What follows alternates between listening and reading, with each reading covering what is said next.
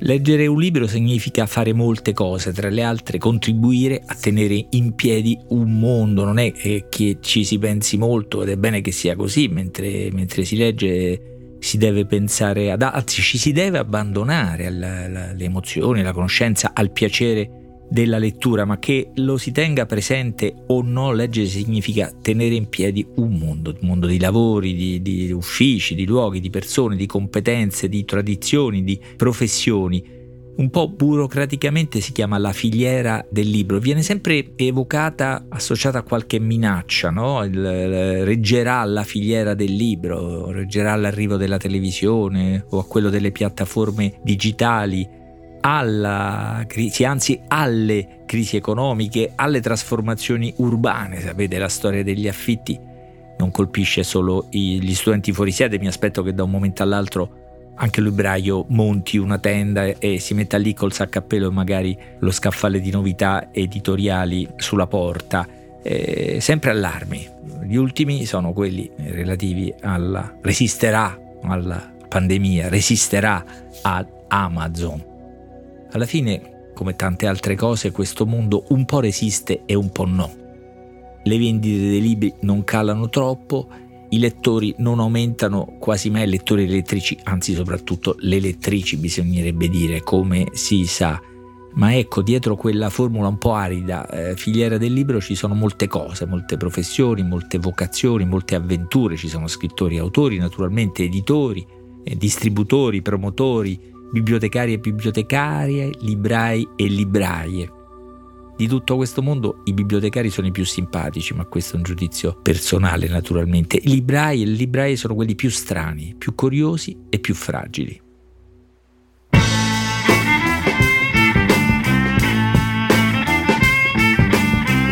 Questo è Timbuktu di Marino Sinibaldi, un podcast del Post che parla con i libri.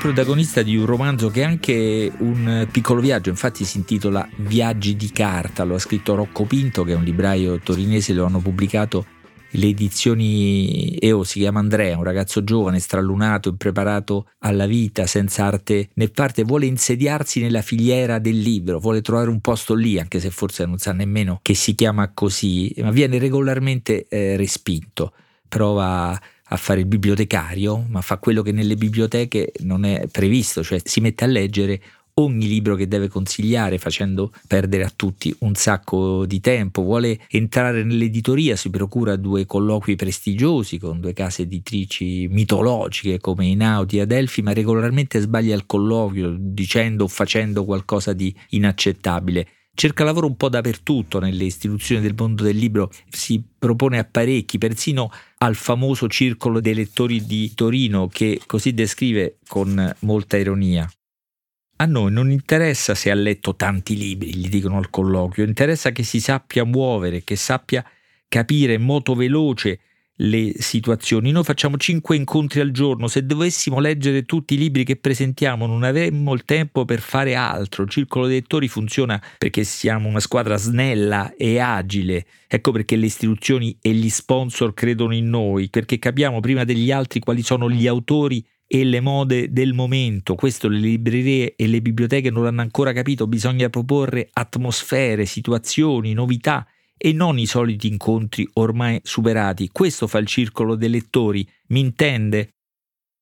E Andrea non l'intende per niente, capisce che non è il lavoro per lui e forse per vendicarsi l'autore, qualche pagina a fianco, rivela niente meno che il codice del tastierino, i numeri che servono per accedere nelle raffinate sale del circolo. Non, naturalmente non ripeterò questo numero chissà quanto segrete, ma forse solo per questo vale la pena di comprare il libro.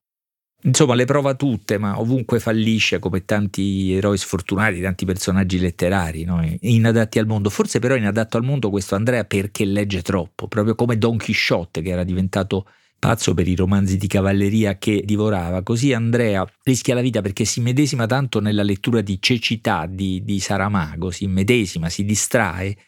prova quella sensazione de, del romanzo, della, della, cecità, senza rendersi conto che sta guidando una macchina al centro di Torino e sarà uno scontro con le colonne dei soliti portici sabaudi a riportarlo alla realtà. Così bastonato e annichilito, bastonato e avvilito, si imbarca e qui comincia un viaggio surreale, da un lato surreale, vi dico solo che finisce in una goletta condivisa niente meno che con i fratelli a Bagnale, sapete i grandi campioni di canottaggio, eh, ma affronta un viaggio in, molti, in parecchi posti e reale perché Rocco Pinto ne approfitta per citare tappa su tappa, anzi le tappe le citiamo, le raccontiamo anche noi così vi rendete conto eh, di dove finisce il viaggiatore. Torino, Barcellona, Napoli, Genova, Trieste, Venezia, Abano Terme, Bologna, Ventotene, Roma, Carloforte, Montereggio, Pietrasanta, Forte dei Marmi, Torre Pelice, Pinerolo, Prali, Bari, Matera, Torino ancora, Palermo, Procida e Marrakesh, perché ovunque, ovunque arriva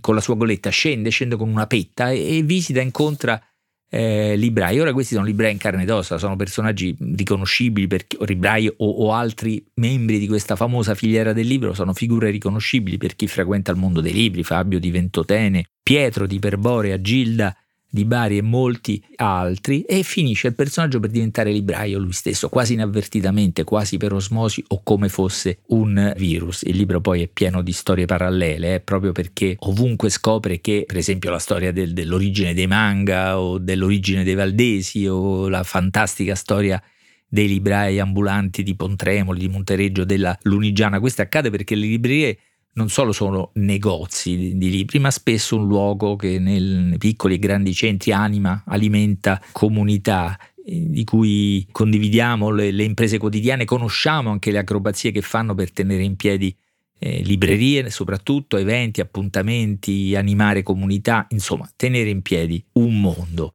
È lo stesso mondo raccontato da un libro che in un altro libro che non ha nulla di romanzesco, invece, forse sì, forse vedremo, perché eh, si tratta sulla carta, oddio, che frase equivoca, diciamo si tratta all'apparenza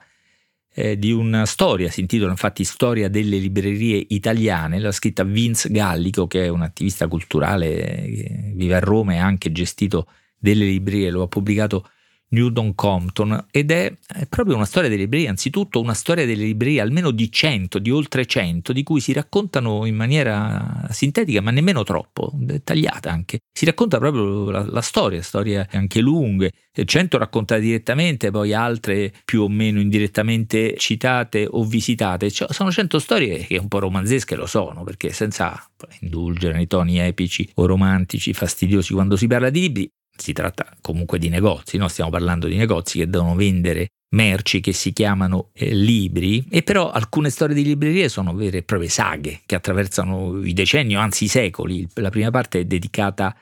a una serie di librerie nate tra il 1810 e la fine del secolo, l'Ottocento intendo, e sono solo quelle una ventina. Dentro queste librerie, dentro questo viaggio, questa storia delle librerie c'è di tutto naturalmente, librerie, mestieri inventati da un giorno all'altro, magari vocazioni tardive, magari sorte per disperazione nelle storie individuali dei librai che vi vengono raccontate, ma anche quelle che stanno lì come un destino da quattro o cinque generazioni. La libreria Galla di Vicenza è nata nel 1880 da un cartolaio che a un certo punto ha cominciato ad avvertire tutti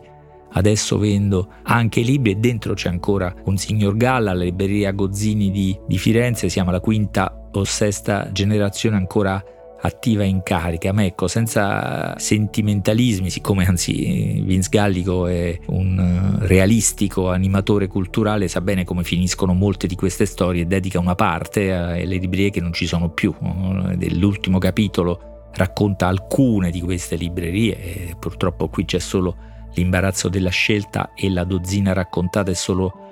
una simbolica, ultrasintetica selezione. Bisogna farla finita, no? bisogna smetterla con questo passato un po' svenevole, la nostalgia, le romanticherie, la stucchevole eh, evocazione dell'odore e della carta, eccetera, eccetera. Ma prima di salutare quel mondo è bello raccogliere le storie e provare, ma questo è un altro discorso e saranno altri libri a farlo, a immaginarne il futuro.